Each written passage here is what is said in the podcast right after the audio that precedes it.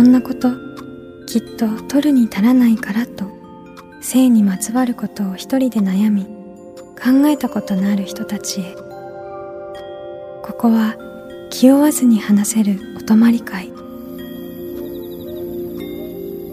いつまでも終わらない会話の時間がその後の日々を支えるように個人的な思いの交換が私たちを救うのだ。私とあなたでおしゃべりを私たちのスリープオーバー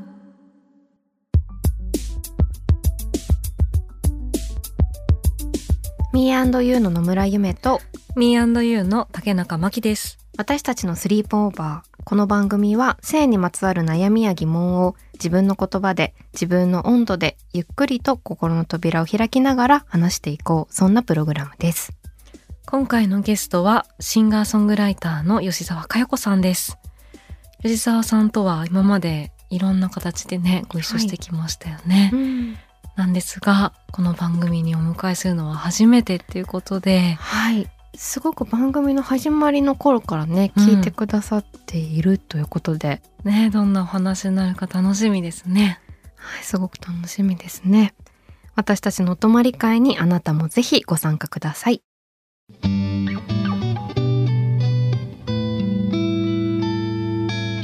私たちのスリープオーバースタジオにはシンガーソングライターの吉沢佳代子さんをお迎えしました。よろしくお願いします。よろしくお願いします。お願いします。ついに来てくださってついいやついに。ついに。はい。実現ね。ばっかりぐらいの頃から、そうなんです。ん、あのずっと愛聴させていただいてて、愛情ねえ。こんな嬉しいことはないですね。ねえ本当に嬉しいです、うん。かよこさんとミー私たちははい。前にやっていたシーズっていうメディアでも、うんうんあの穂村弘さんと一緒はい。に言葉の夜会みたいなそうですね。ご一緒したり、いい夜でしたね。いい夜でしたね、はい。みんなで短歌作ってね。懐かしい。ねあとパジャマ着てもらあって。あそうでした。パジシャマリーズので。オリジナルのパジャマをね。着てもらったりしたりとか、ミーユーになってからも立ち上げてすぐの時に同じ日の日記うん。っていう企画で1月1日、そうですね。アップルパイ。アップルパイ。はい、もう2年？2年。雪船さんの。そうですね、ゆねえまさんのはい。あの短歌のねあの解説なども書かれてい。らっしゃいますけども、日記書いていただいたりとか、いろいろねあとは「わすり」でもこう、うん。光栄でね、うん。やったうん。光へ向かうホームパーティーってイベントでかよこさんにトークイベント出ていただいたりとか、いろんな形でね。ありますね。何にせうん。渡すりっていうそうあそうよ。飲み方をね、そうよ。私が作ったんです。そ うそうなんです。皆さんあの皆さんそうなんです。あの スだ。タッフさんも含めて。実はそうなんです。かよこさんがね、はい。作ってくださった相性。そうなんです。勝手に。連絡いただいてなんか渡すり？みたいな、なんかなんだろう？みたいな。なって。あなんかもうすごく良かったんでうん。感想をゆめさんうん。に送りつけちゃって、はい。その時に私たちのスリープオーバー素敵な名前なんですけど、うん。何回も出すのちょっと長い。なんで「私り」って言ったんだ自分ついにこれは名付け親登場っていう見出し見出し作んないと。はい、やつなんですけど、でも改めてこうどんなところちょっとね、うんなんかいいいいなって思ってくださったのかとかちょっと聞きたい。そうですね、でもなんかこう出演者ゲストの方も素敵な方ばかりでで私の友達とかも登場してたりするので、ほぼほぼあの聞かせていただいてるかなって思うんですけど、あの最初の頃に長田杏奈さんうん。登場うん。回で「これってセクハラなの？うん。みたいな、はい。あの回があって、うん。それがすごく自分の中でこの番組を押せるなっていううんなんかあったんですよね。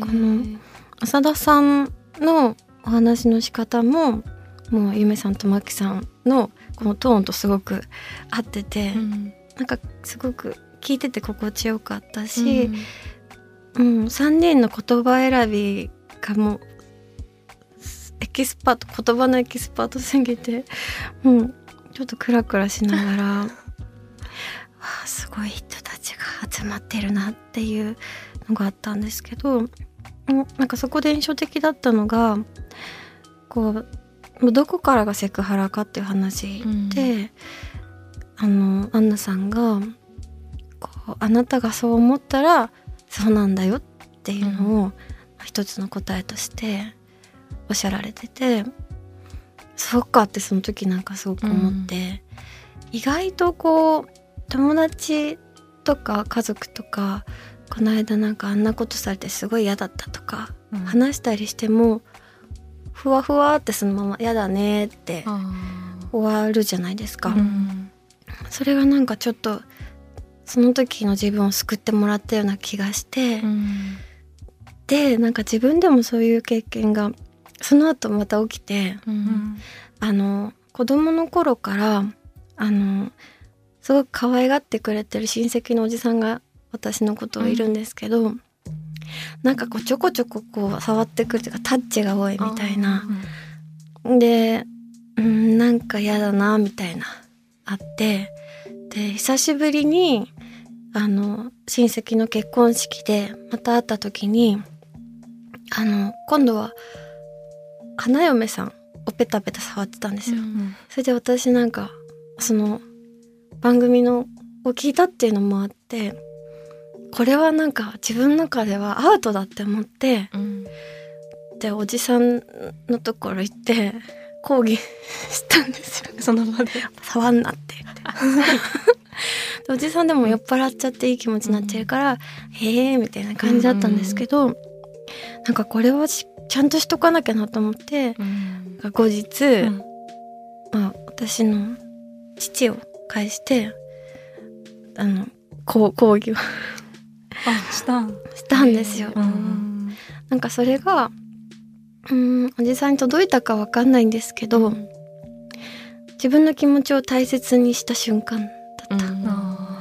すごく大事な、うん、うん、ポイントになって人生の中でも。えー、あすごい嬉しいですね。ね。なんかこの番組、うん、さっきもこの番組についてちょっとまきちゃんとも話してたんですけど、はい、まあ、なんか自分の中でこう嫌だなとかモヤモヤするなとかこういう経験あるなって思ってもなんかこう、うん、でもこの感じ、まあ、我慢自分が我慢すればいいのかなとか、うん、まあ、みんな我慢してるのかなとか、うん、なんかこうそのひとまずの答えみたいなものをやっぱすごく探すのって難しいというか、うん、でもそういう時にこう自分が嫌だって思ったらそれは嫌だって思っていいんだよって誰かが言ってくれたら、あ、うん、そうかでそういうふうに声かけられて自分は嬉しかったなって思うから誰かにもそういうふうに言ってみようとか、そうですね、なんか一個の答えはないかもしれないけどひとまずのなんか答えみたいなものとかみんなで一緒に作っていって、うん、それがどんどんまた変わっていったりみたいなのを結構繰り返してる感じがあって、うん、なんかそれ一緒にやってる、やってるって、ねそういういや本当になんか具体的なそういう行動にまでこう つながってるお話を伺って、やっぱすごい番組やっててよかったって思いま本当になんか世のため人のためになる番組っていうか あの青葉一子さんもおっしゃってましたけど、サウナ室のようななんかこうやっぱ脱いで自分を開示するっていう番組だなってなかなかないなって。お泊まり会だと思ってたけど、サウナ室。もっと開示してた。はい、でもなんかちょっと全然話ほんとそれちゃうんですけどかよこさん、はい、今もあれちょっとほんとそれちゃうんですけど今もパジャマを着てレコーディングってされてるんですか、うん、してます。あ。そうなんだ。今もレコーディングになると、ちょっと着替えてきますって言って。よく覚えてください。それすごくさ、うん、いいいい話、ね、私も覚えてました。すごい。嬉しい。えそれお気に入りのパジャマ、がある。確かになんか本当どうしようもないくたくたのお気に入りのパジャマは着ないかも、うん、そうなんですか。っていうかちょっとよそ行きのパジャマなんですかね。ちょっと可愛いやつ。可愛いやつかもしれない、そうでもなんか、そうなんでそれやっぱすごく覚えててなんか曲ねなんかそれいろんな風に曲撮る人いると思うけどやっぱ、はいこうしっかりバッチリ撮ってるのかなみたいにうんうん。思う。もちろんそういう風にねしっかりバッチリ撮ってらっしゃるんだと思うんですけど、はい。なんかパジャマっていうのがうんうんうんなんかいいっていうか、うんなんだそれはでも何かあるんですか、自分の中で。すごく緊張しいで、うん。ガチガチになりやすいんで、こう少しでも家の中にいる時の自分というか、曲をこう自分の部屋で作ってる時の自分になるみたいなので、うん。形から 入ってます。えー。なんかそういうのがこうこの番組もですしなんか私たちも「ミアンドゥ」とかでも本当自分の言葉でというか、うん自分の温度とかで話し始めようみたいな時に、うんどうしてもいろんななんかねこういっぱい背負わなきゃいけないことってあるけど、いろいろ鎧みたいなのも取ったりとか、でもなんかそのねリラックスする方法を自分で身につけながらやるみたいなすごくやっぱずっとはい。重なるとこあるなって思ったからちょっと思い出したので。あ光栄です。来てます。でも今回ね、あのー青春っていうこうテーマで11月、2023年の11月に「はい。若草」っていう EP を発表されたと思います。ね、はい。すごい素晴ら素晴らしい。ですね。なんかすごい。うん胸が締め付けられるような。えどんなどんなどんな締め付けられるですか？えなんかこうやっぱクラスルームとか、なんかクラスルーム。放課後なんていうの？なんかすごい。教室じゃなくてクラスルーム。あ教室いいですかいいです。うんクラスルームだよね。なんて言えばいいんだろう。なんかこう楽しかったことばかりではない、うん。あの頃の感じとかをなんかすごい、うん。いろんな感情を思い出すようなアルバムだなと思って、嬉しいです。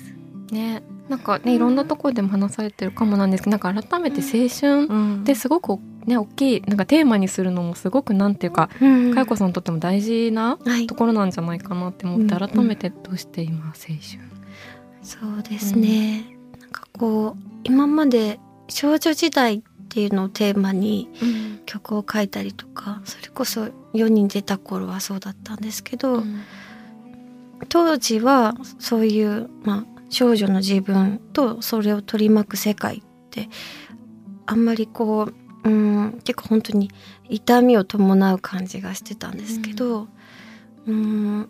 なんかそこからデビューからまた10年経った時に少女時代を自分のことを振り返った時に苦々しい気持ちもありつつちょっとキラキラフィルターもかかってることに気づいてなんか青春感っていうのが自分の中でちょっとずつ変わってるんだなって思って。うん。それが当時の自分から見たらうん嫌な大人になっちゃったのかな。わかんないんですけど。でもやっぱそれも一つの自分が大人になったんだなって思う瞬間で今一度パッケージしてみたいなと思って青春をテーマにしました。でも青春感なんかこう私今35なんですけど、はい。20歳ぐらいの時に思い返してた青春と、うんうん今思い返す青春ってなんかまたちょっと違う？なーっていますよね。がやっぱ時間かけるにつれて、うんうんいろんな今フィルターとおっしゃってましたけど、うんゆめさんもなんかうんありますか？うんそうですね。なんか20歳ぐらいの時はやっぱり青春がまだ近くって、まだ昨日のことのような、うんまだ手が届くような気もしていた。うんけど、なんか今青春を思う時なんかかよこさんの曲を聴いてもちょっと思ったけど、はい。なんか本当ちょっとかつての自分をちょっとなんだろう、うん、なんて言うんだろう。なんだろう助けたくなるような気持ちとか、まあ、それこそもう一回迎えに行ってあげたくなるような気持ちとか、なんかちょっとそういう視点が入っている感じが自分自身にも思うっていうか、別に親じゃないんだけどうん。かつての青春時代の自分は親じゃないんだけど、なんかどこかそういうくるんであげたくなるような気持ちになんかなるような距離感にちょっと私はなってきて、うん。なんかお姉さん、うんそう、うん。ちょっとお姉さん。そういうふうに今の自分が過去の自分を思えることによってうん今の自分も未来の自分がなんかちょっとこう、助けてくれるというか温かい目で見てくれるんじゃないかみたいな,、うん。な何重構造にもなってこう確かに。自分への眼差しがある気がそんなことを信じられますね。いいですね。うん。でもそう思うっていうことはやっぱり、うん。いいことばっかりじゃさっきねまきちゃんも言ってたけど、うん。嬉しいこととか幸せなことばっかりじゃなくて、うん。なんか助けてほしかったこととか、あでそれもなんかうん。ちょっとまだそれが自分の中に傷として残ってたりとかも、ーうん。なんかあったっていうのがあってなんか10年後の自分があの頃の自分にちょっと手を差し伸べたりとか、する存在になりたいみたいにちょっと思ってるとこが私はちょっとあってなんか聞いててもそんなことを、わかります。うんでもなんか曲にしていくとだんだん手放してるというかその時の自分を。なんかそんな感覚もあって、あそうなんですね。うん。作る時はいろいろこう思い出したりとか、うんそうですね、うん。その渦の中にしこう自分の身を浸していくんですけどそれを形にするとなんか手放せるっていうか、うんか自分が忘れても誰か思い出してくれる人が音源としてリリースすることによってあるんだと思うとちょっと安心できるっていうか。私的にはそういう青春じゅ時代とその性みたいなことでうん。何か思い出すこととか、ううんんなんか悩みだったりとかはい。記憶ってあったりしますか、私はほんと一番悩んでたのが生理がすごく重くて、なんかこう毎度寝込んじゃうみたいなうん子供の頃からそうだったんですけど、あのなんかこういろいろ調べてあの東京の病院にピルをもらいにお母さんと一緒に行ったりとか学生の頃してたんですけどやっぱ女医さんがいいなと思って、近所のレディースクリニックに行った時にあの子供はピルなんか飲んじゃダメだよってうん。言われてそれがなんかうーん恥ずかしかったっていうか、なんかショックだった。うん。うん、でちょっと婦人科って怖いところだなっていうイメージがついちゃったんですけど、今は生理を止めるお薬飲んだりとか、なんかそういう風に向き合ってるんですけどやっぱりあの時もうちょっとこう自分の生理と向き合えてたら誰か助けてくれる人がいたら、うん、変わってたんだろうなって思うとなんかリスナーの皆さんにはてかなんか全女の子にいつも言いたいのは「婦人科に行こう」って。うん。ね。めちゃめちゃ思う。この番組でもね、うん。こう婦人科ってなんかこう一回行ってダメだったら、うんうん。ああダメかみたいに思っちゃうことあるけど、うん本当いろんな先生がねいるいるっていうのはうんうん。結構大人になってから分かったかもってうん思いました。確かに。ね。あと全部信じてはいけないと思うんですけど、うん。口コミとかが見れるようになったかうら、んどんな先生なんだろうとか事前の情報を少し得られるようになった確かに。のもいいことだなと。前はねガラケーとかだとちょっとね。ちょっと見にくいですよね。なかなか難しかった。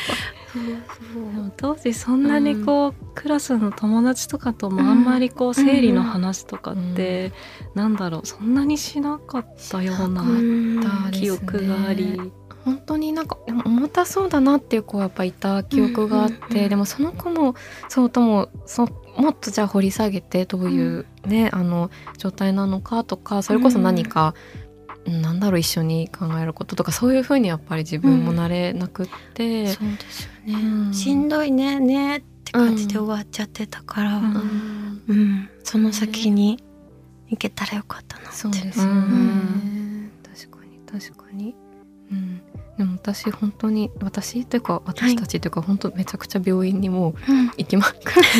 めちゃくちゃ病院。病院に行きまくる。告白そう病院にあこれはなんか痛いかもしれない？とか言って。でこんなのがありますとかなんか情報を。すぐ共有して。あ本当そういうネットワークって大事ですよ大ね。事ですで やっぱ人とねもうよく言う話、人と人ですしやっぱ自分に合ったね、本当吉田さんってこう話の聞き方とか、はい。もちろん技術とかそういうところももちろんもちろんそれが大事だと思うんですけど、うん。なんか心うんが、が合うかみたいなのやっぱすごくあるから、うん、私はこう部位ごとにあります。頭部はこの人みたいな。喉はこの人みたいな、すごいね。素晴らしい。はい。ちょっと話戻っちゃうかもなんですけど、私あの吉沢さんがこのあの青春をテーマにあの、はい。されているのでも今もすごく可愛い金髪でいらっしゃったりとか、なんかうん大人になってからの青春みたいなのもすごい聞いてみたいなって思ってたんですけど、あなんか感じたりしますか？ーうん。でもなんかやっぱ大人って最高ですよね。どんどんなところが？なんだろうなんかこう私はお寿司が大好きなんですけど、もうなんならこう毎日お寿司食べてても怒られないんじゃないですか？いやそんな話じゃないか、ね、布団で寿司食べてても多分怒られない。大丈夫。大人は大丈夫、子供だったらやっぱ怒られたと思うんで、あの吉沢さんのその、ギャルになりたいって曲もあると思うんですけれども、はいなんかその心持ちについてすごい聞きたいです。あの当時私は埼玉県出身なんですけどあのギャルっていうかこうなんていうかヒエラルキーのトップにいるのがギャルヤンキーだったんですよね。うんであのジャスコですかね。ジャスコ。ジャスコで迷子になったことある。私子供の頃。広すぎて。はい。5歳の頃ジャスコで迷子に。5歳の頃。はい、うん、そんなはい。経験がありますね。埼玉や栃木にはジャスコあるんですよ。そうなんです。はい、でなんかフードコートうん。でスウェットでうん。キティちゃんのサンダル履いてみたいなこう強い者たちがはい、いるのを遠目からお母さんと弟と一緒に 見てる側だったんですけど強そうだなって。強そう。私も強くなりたいなって思ってて、あとはあの「ギャルズ」っていう漫画少女漫画なのかな。なはい、ことぶきらんちゃんが、あの学校で流行っててこうギャルの象徴、まあ、強い。そして友情に熱いとかうん。優しいとかうん。明るいなんかこう自分にないもの全部持ってる感じがしてすごい憧れはあったんですけど、うん。でもうん学生生活が終わってギャルになる日は来ないだろうって自分の中で思ってたんですけど、なんかこうギャルになりたいっていう曲を出したっていうのもあるんですけど去年のあの忘年会うん。年末に忘年会をやった時に友達とギャルメイク忘年会みたいなのをやって みんなでも持って、うん。でただなんかお寿司食べたり お寿司なんだ。ま。た。お寿司の味変わりました？ギャルになって。お寿司はいつでも。美あ味しいけどいつでも美味し。い、うん。でもなんかあのそうですね。うん。楽しかった。それはテンションもギャル味のある感じで。どね喋ったらどうだったんだろう。でもやっぱ若干みんなちょっと高揚してるっていうかあありますよね。ーやったことありますか？むきちゃんギャルメイク。ギャルメイク、うん。ギャルメイクはないです。な私もない。でも昔うん。あなんだろうやっぱりギャルに憧れる時代はやっぱあったので、おー。アルバローザとか行ってみましたよ。もう買ったあラブボートとか。鏡あっそうラブボート。のかラメラメの鏡。買った買った。ショッパーとかになんかなんであの時袋を集めてたのか大事にしてました村ス袋ポをはじめとして、スレスレになっていくよね。か やってたの。うん、私はもうなんかジッパー一択みたいな女だったから、振り切でもギャルのあの友達友達同じ学校にあんまりいなかったんだけど隣の学校にめちゃくちゃギャルいてすごい好きでした、あとギャルに好かれたかった、わわかる。そう。私はギャルにはなじゃないんだけど、うん。ギャルになんかすっごいモテたいっていう、ギャルの寵愛を受けたい 超可愛がられたいって思ってた。こびてたと思う私ギャルに。わかるななんだろうね。不思議。なんだろうね、うん。めでられたいみ私もたいなギャルになんかこうね、うん。一目置かれたいみたいな。確かに。あっ不た思議な存在ですね、うん。ギャルにもなりたいし 寵愛も受け寵たい。愛されたい。もう全部一緒にやったらいいですね。ギャルになってお互いに寵愛し合うっていう最ね。高の回を、中央供給が。満たされる会が。うん。でも今度やりたい。やりたい、うんちょっとよしかったらねなんかね、ギャルにならなりたいス突ピンオフ。然ねちょっスと楽しい。ピンオフもうちょっと手持ちの服で頑張って頑張ってね一番ギャルい服を着てね。集合、メイクもい自らね。今日そうすればよかったね。あ確かに。ちょっと。はい。忘れてた。忘れてたね。けど、うん、またねいつかやりましょう。ややりたいです。そんな青春時代。はい。話はつきませんが今回はここまでということで吉澤佳代子さんには次回もご登場いただきます。次回もよろしくお願いします。よろしくお願いします。私たちのスリープオーバー。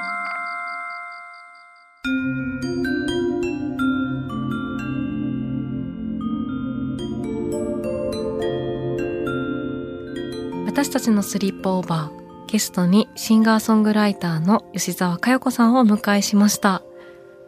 はい、はい。念願かなってのうん。吉澤さん、ゲストにお越しいただきましたけれどもねえ青春時代の話ですとか、うん。まあギャルにねなりたいってことでギャルになった。なった。なってみたうん。話ですとか、ギャルになって寿司食べましょう。それぞれのギャルの形をやっぱ体現した会話やるべきだうん。これはやるべきですね。これうん。今一言でギャルって言ってるけど多分ちょっとずつ思い描いてるギャル。違う。違いますよね、うん。結構違うかもしれない。結構違ってなんかお互いあってえってなりそうだよね。あそれ？そそう。それ？みたいな。確かに。あとなんか本当吉澤さんがこの番組をずっと聞いてくださってて、うん。そのそれがこうご自身の行動とかにもちょっとこうつながったりしてるようなお話を伺ったのにちょっとこう、かなりなんだろう番組を本当にやっててよかったなっていう気持ちになりました。本当にそうですよね、うん。そしてそれをなんか覚えててねくださり、うん。それを伝えてくれたっていうのはすごい本当ねかけがえのないことでなんかすごく教わるものもたくさんあったなっていうね。本当に。時間でした。はい、石澤さんには次回もお話を伺いますのでお楽しみに。皆さんは性について悩みや疑問はあるでしょうか？番組の感想や今後特集してほしいこと私たちのスリープオーバーのホームページからメールでお寄せください。インスタグラムのフォローもお願いします。私たちのスリープオーバーの配信は各週金曜日。次回は2月23日です。